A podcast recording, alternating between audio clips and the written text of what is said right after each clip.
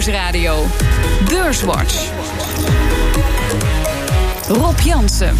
Welkom bij Beurswatch, het enige beleggingsprogramma op de Nederlandse radio met Loege Schilder van Care is Vermogensbeheer en Najib Nakad van Hof Hoorneman Bankiers. Welkom. Ja, het was al met al een goede week op het Damrak. Meer dan 2% erbij in een week voor de AEX. Wat denken jullie, blijft die index voorlopig boven de 500 punten of is de markt daarvoor nog te beweeglijk? Loege? Ik heb er vertrouwen in dat het de goede kant op gaat en verder stijgt. Ja, en jij niet, Najib? Ik heb er ook vertrouwen in, maar de handelsbesprekingen tussen de VS en China zijn toch wel de sleutel, denk ik, voor de komende weken. Het was de week waarin Netflix meldde dat er 9 miljoen abonnees bijkwamen en dat de tarieven in de VS omhoog gaan. Strateeg Anthony Ginsburg voorziet een gouden toekomst voor het streamingbedrijf. I see all my friends in California cutting their cable. More and more of them are not using regular TVs anymore. They're basically going to Hulu or the likes of Netflix. And even the 18% increase, by the way, that they're charging now on subscription fees is actually a positive. It will actually help drive earnings. En autobouwers Ford en Volkswagen gaan intensief samenwerken. Ford-topman Jim Hackett legt uit wat dat inhoudt.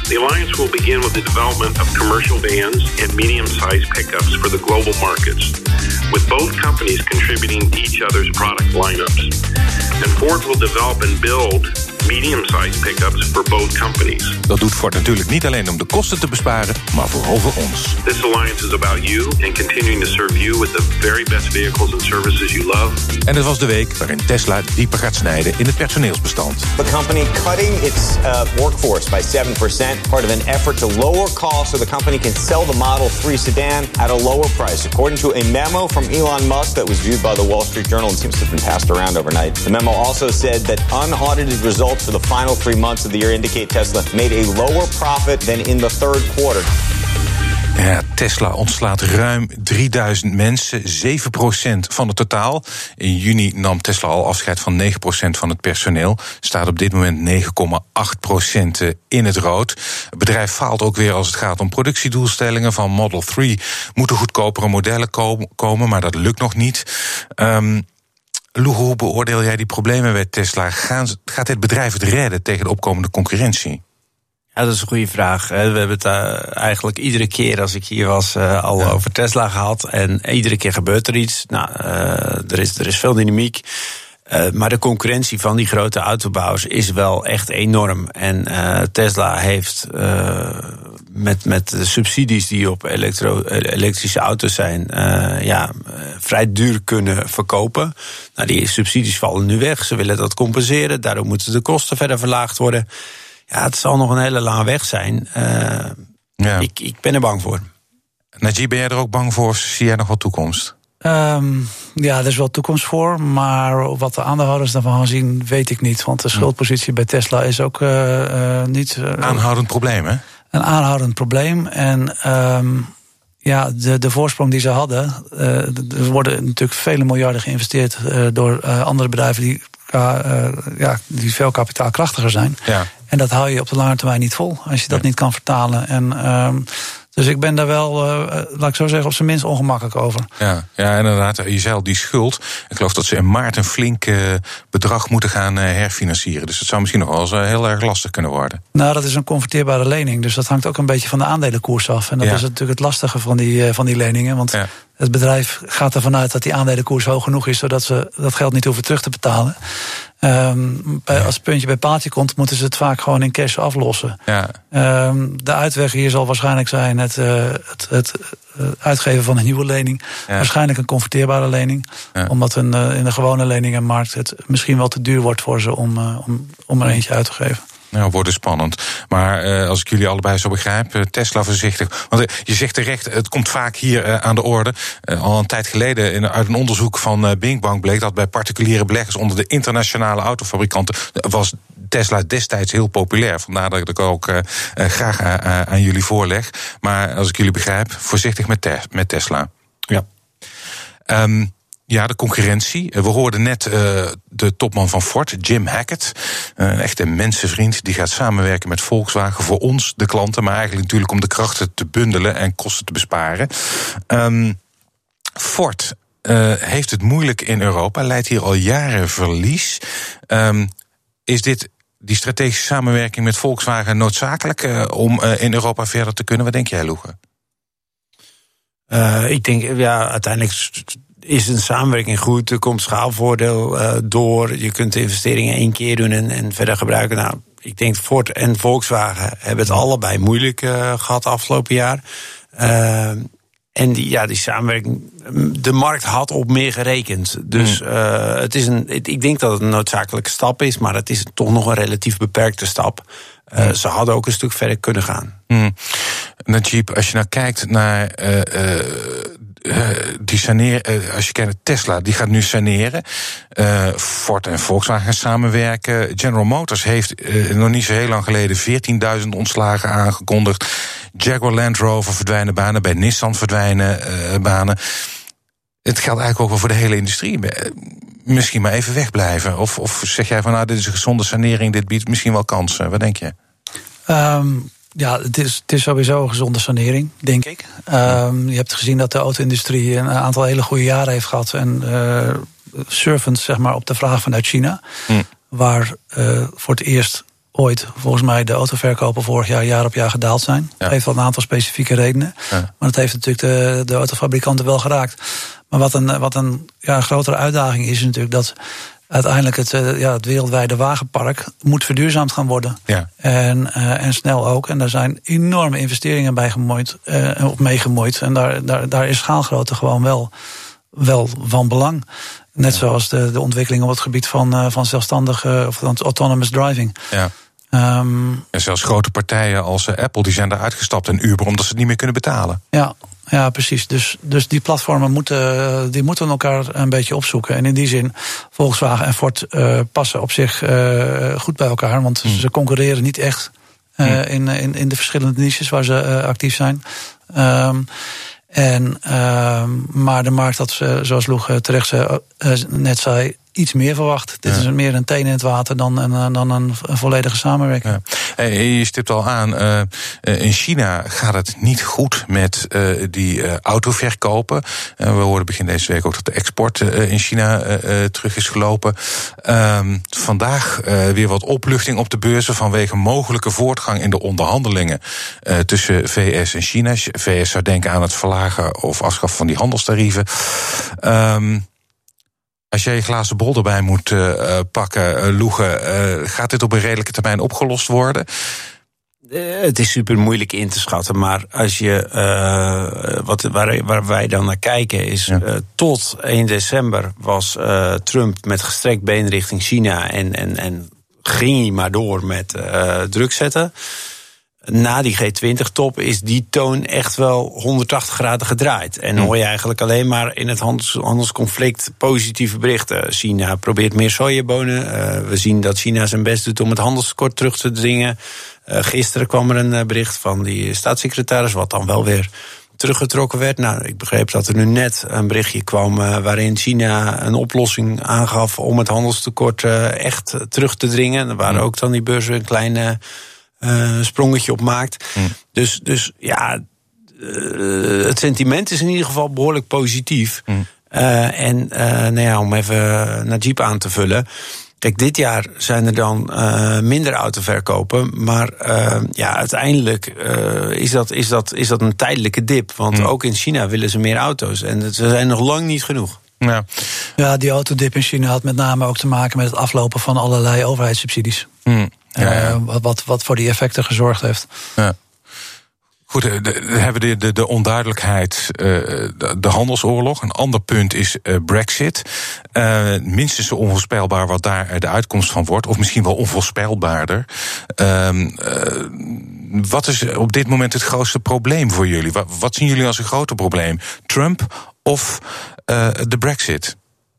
Najib? Dat is een goede vraag. Zo had ik er nog niet over nagedacht. Ik vind het allebei even irritante problemen op dit moment als belegger. Ja. Omdat de politiek laat zich nou eenmaal niet zo rationeel analyseren als een bedrijf. Nee. Als management wat rationeel bezig is voor alle stakeholders. Ja. Hier zijn krachten aan het werk die... ik denk dat het iedereen verbaast hoe het er nu aan toe gaat in Engeland. Ja. En, je kan eigenlijk alleen maar lijdzaam toezien. Ja, want als je bijvoorbeeld kijkt wat er na die stemming van de week, hoe het pond reageerde. Ja. Je zou denken van dat plan wordt afgeschoten, dus het pond wordt zwakker. Nee, het pond werd juist sterker. Ja. En daar is ook een verklaring voor te bedenken. Maar daar valt nauwelijks eigenlijk als belegger een positie om in te nemen. Omdat je ook niet precies weet wat er eigenlijk al in de koersen zit. Ja. Het enige wat je nu bijvoorbeeld kan stellen is dat door de handelsoorlog zijn Chinese aandelen gewoon goedkoop. Ja. Door de Brexit zijn Engelse bedrijven gemiddeld genomen ook aan de goedkope kant. Ja. En meer dan dat kun je er op dit moment niet mee. Maar misschien, als je een keuze moet maken van wat is het ergst. Ik denk, de handelsoorlog heeft volgens mij een veel grotere uitwerking naar andere regio's, of niet? Ja, dat zijn de twee grootste economieën ter wereld. Ja, ja ik ben ervan overtuigd dat Trump, dus beide even onvoorspelbaar. Maar Trump is veel bepalender voor een wereldwijde beleggingsportefeuille. Want zit gewoon het grootste deel in Amerika en een groot deel in Azië. Ja. En die Brexit, dat is dan waarschijnlijk het meest van belang voor de economische groei. Maar die economische bijdrage van de groei van Engeland is niet zo groot. Nee. Het raakt natuurlijk wel het sentiment voor Europa. En het is natuurlijk voor Nederland ook heel belangrijk dat eigenlijk de Engelsen terugkomen. Ja. En er was vandaag ook een ingezonden brief in de Times. Ik weet niet of jullie dat gezien hebben van een aantal topduitsers. Waaronder de nieuwe voorzitter van de CDU. Ja. Die ingestuurde brief van wij zijn jullie vrienden, kom terug, we missen jullie. Ja, het is bijna aandoenlijk om dat te lezen. Dus het zou heel mooi zijn, maar het is nog een heel moeizaam proces. Ja, en ik verbaas me ook over het feit dat ze er een jaar over moeten doen om een referendum voor te bereiden. Terwijl dat in Griekenland geloof ik in een week kon. Dus het is maar net hoe graag je het wil, denk ik. Ja, het blijven twee onzekere items onderwerpen die regelmatig zullen blijven terugkeren. Zometeen, dan praten we verder over beurs en economie. Onder andere over de opmars van Netflix. BNR Nieuwsradio. BNR Beurswatch. We bespreken de belangrijkste beursontwikkelingen van deze week. Dat doe ik met Loege Schilder van Care is Vermogensbeheer en Najib Nakad van Hof Hoorneman Bankiers. Maar we maken natuurlijk eerst de balans op van de afgelopen week. De AEX die sloot op 509,7 punten. Een plus van 2,2% vergeleken met vorige week. Stijgers. En de drie grootste stijgers in de AEX. Op weekbasis ING kreeg er maar liefst 6,4% bij. Op 2 verzekeraar Aegon met een plus van 5,8%. En op 3 DSM met een plus van 5,5%. En het midcap aandeel dat best presteerde was Adyen met een plus van 12,2%. Dalers. De drie grootste dalers in de AEX. Op 1 Altice Europe met een min van 9,2%. Op 2 Heineken 2,2% eraf in een week. En op 3 Unilever met een minnetje van 0,1%. En in de midcap was de grootste daler deze week TomTom met een min van 2,9%. En de AEX die steeg deze week 3 van de 5 handelsdagen. Ik wil even stilstaan bij Heineken. Ja, ik denk toch het Hollands glorie-aandeel bij uitstek. En het gebeurt niet vaak dat Heineken in de top 3 van dalers staat. Een aantal grote internationale banken zoals Goldman Sachs, Morgan Stanley, Credit Suisse, die zijn negatief over het aandeel. Europa zou niet meer groeien, de grondstofkosten worden hoger. Loege, maak jij ook zorgen om Heineken? Ja en nee. Dus het is natuurlijk niet goed als de groei stokt en als de grondstofprijzen tegelijkertijd toenemen, waardoor de marge flink afneemt. Hè. Dat is nooit goed voor een bedrijf. Aan de andere kant is Heineken wel een heel stabiel bedrijf met een goede buffer en die kan wel een stootje opvangen. Dus ze hebben zich ook bewezen. Ze hebben onlangs ook een goede deal gesloten met die Chinese distributiepartner. Ja. Dus er worden daar goede dingen gedaan. Maar als die grondstofprijzen inderdaad zo zijn toegenomen als die banken voorspellen, dat is niet goed. Overheerst bij jou het Hollands gloriegevoel, Najib? Of zeg je van, ik heb ook wel mijn reserves bij Heineken? Nee hoor, wij hebben ze gewoon in de portefeuille zitten. Ja? En wij hebben ze vergeleken met de grote concurrent AB InBev. Ja. Zou inderdaad mijn volgende vraag zijn. Ja, daar hebben we de obligaties van in de portefeuille, omdat we daar de balans van toch een stuk minder vinden dan van Heineken. En dus wat risicovoller. Ze hebben ook recent hun dividend moeten halveren, een interim dividend, om die schuldenlast van bijna 100 miljard te gaan terugbrengen. Ja. Na alle overnames. En dan vinden we de koers van Heineken, waarbij er ook nog ruimte is om te investeren in innovatie, toch wel een stukje aantrekkelijker als aandeelhouder. En die wat lagere groei en wat druk vanuit de grondstofkosten, ja, dat zijn tijdelijke factoren. Wat ons en die gelden denk ik ook voor de concurrent AB InBev, de hoofdgrond. Ja, die heeft wel iets andere regionale exposure natuurlijk wereldwijd. Ja, maar nogmaals, dit zijn tijdelijke factoren. Ja. En ING staat deze week bovenaan met die plus van 6,4%. En het valt me op dat 2018 was eigenlijk wel een behoorlijke ramp voor banken als het gaat om de performance in de indices in Europa. Wordt 2019 het jaar van de inhaalslag? Wat denk jij, Loege? Dat weet ik nog niet. Nee, is te vroeg. Ik denk dat dus wat we wel zien is wat in 2019 goed presteert. Dat zijn onder andere de bedrijven die het in 2018 slecht hadden gedaan. Met iets meer richting kwaliteit en stabielere bedrijven. Ja, de hele banksector in Europa had het altijd zwaar. Ook vanwege dat Italiaanse begrotingstekort. Turkse lira die in elkaar ging. Daar had de ING ook wel behoorlijk exposure. Ja, Italië gaat wat beter. Turkije, dat gaat wat beter. Dus dat de ING daar dan ook van profiteert, dat snap ik wel. ING stond vandaag op de voorpagina van de FD dat ze de bonus beperken vanwege de mega-schikking. Ja, dus ING heeft ook nog wel wat probleempjes die opgelost moeten worden. Ik weet niet hoe dat in 2019 gaat uitpakken. Najib, hoe kijk jij aan tegen de financiële aandelen in de AEX? Verwacht jij een goed jaar?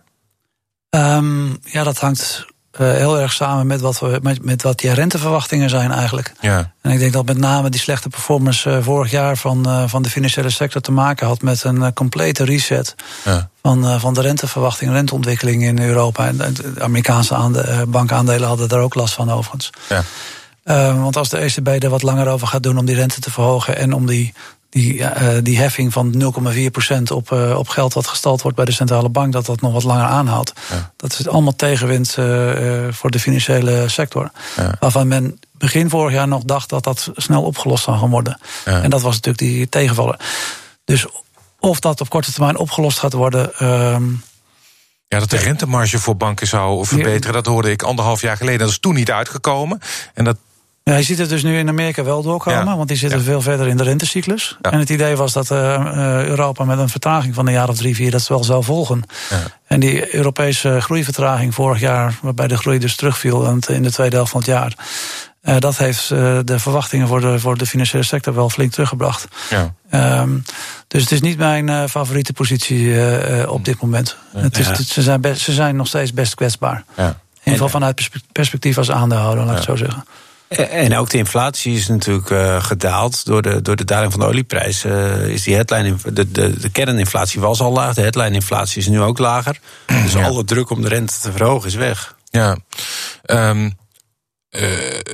Kijkend naar die Amerikaanse banken, zij zijn traditioneel altijd vrij vroeg in het cijferseizoen met hun cijfers. En dat is in Amerika dus flink op gang gekomen. Gebeurde eerder deze week onder andere met Goldman Sachs, Bank of America, Morgan Stanley. Een beetje een gemixt beeld. Wat vond jij van de cijfers, Loege? Nou, wat je terecht aangeeft. Het was een gemixt beeld. De ene deed het wat beter, de ander deed het wat minder. Ik denk dat de onderliggende trend is, de banken in Amerika gaan van het meer volatiele handelsresultaat naar het meer retailbankieren wat veel stabieler is. Ja. Ze maken enorme winsten. Ik las dat de grote banken bij elkaar meer dan 100 miljard winst hadden gemaakt. Dat zijn enorme getallen. Ja, als dat ook gepaard gaat met stabielere cashflows en stabielere winstgevendheid. De waardering is best laag, net boven de 10. Ja, dan denk ik dat dat best mooie investeringen zijn. En Najib, mee eens? Eens, ja, je zag dat de handelsresultaten, was een beetje wisselend bij de verschillende banken, maar je zag wel dat het consumentenbankieren... Ja, retail deed het goed, hè? Retail deed het heel goed. En met name die netto-rentemarge die zij daar hebben, omdat de rentestructuur in Amerika is echt inmiddels heel anders dan in Europa. Die ligt zo'n 2,5% boven hier in Europa. Ja. Dus als je liquiditeiten hebt als bank, dan verdien je er nog geld op. En je maakt nog een marge op het spaargeld. Heel makkelijk. En in Europa is dat nog lang niet het geval. Dat zou overigens wel de opportunity kunnen zijn. Ja. Maar dan moet de Europese economie zich wel duidelijk sterker gaan ontwikkelen de komende tijd. Ja, wat dat betreft zijn de berichten de laatste tijd een beetje voorzichtig. Mag je zeggen. Duitsland is aan een recessie ontsnapt. Dat is misschien wel het goede nieuws. Ja, kijk, uiteindelijk, Europa is best gevoelig voor de ontwikkeling van wat er van de Chinese economie. Ja. Europa is ook een van de belangrijkste, misschien wel belangrijker exportland dan Amerika voor de Chinezen. Ja. En Duitsland met name. Ja. Europa is een veel opener handelseconomie dan Amerika en China. Dus Europa heeft echt het meeste last van die handelsbeperkingen. Nog heel kort even, blijf ik in Amerika. Netflix, we hoorden aan het begin analist Ginsburg over Netflix. Hij heeft veel vertrouwen in het bedrijf. In Amerika al langere tijd de trend gaande om kabel-tv-abonnementen op te zeggen en over te stappen op streamingprogramma's zoals die van Netflix. Ze zitten nu op 139 miljoen abonnees. Ben jij enthousiast over Netflix? Ja. Ja? Ja. Blijf je? Want ook wel veel uitgaven. Hè? Zeker, maar ik denk dat zij... In die business van Netflix gaat het nou eenmaal zo dat je een heleboel content moet hebben. En daarna met een hockeystick het kan verkopen. Ze hebben meer nieuwe abonnees. Ja. Ze kunnen de prijzen in Amerika verhogen. Ja, ze hebben nu die investering gedaan in meer content. Ja. Ik denk dat dat op zich een goede strategie is. Ja. De koersinstructie is natuurlijk enorm. Ja. Maar goed, dat hebben we eerder gezien. Dat roept bij mij de vraag op. Want je ziet inderdaad dat de schuldenberg, Najib, bij Netflix ook heel behoorlijk is. Wat jou betreft een reden tot zorg? Of zeg jij ook van, ik vind het al een heel mooi bedrijf? Nou ja, als consument is het een heel mooi bedrijf. Want je wordt natuurlijk waanzinnig gesubsidieerd, zeker in Europa, met je abonnementspakketten. Ja. Want wat je ook betaalt, of het nou 10 of 15 euro is, het is veel meer waard. Ja. En de grote vraag is nu ze beginnen in de eerste volwassen markt... Ja. Waar ze een dominante positie hebben, de prijzen te verhogen. Of dat gaat leiden tot het vertrek van abonnees. Ja. Ik zou in eerste instantie denken van niet. Ja. Maar de echte prijs waarop Netflix zijn abonnementen moet verkopen om het als een aandeelhouder heel interessant te maken, dat is nog wel een stukje boven deze niveaus. En wat dat voor gevolgen heeft voor een bestand weten wij gewoon niet. Dus ik ben wel wat voorzichtiger dan Loege. Ja. Ik zie ook die schuldenpositie. En per saldo de vrije kaststroom. Ja, alles wordt gewoon geïnvesteerd in nieuwe producties. Ja.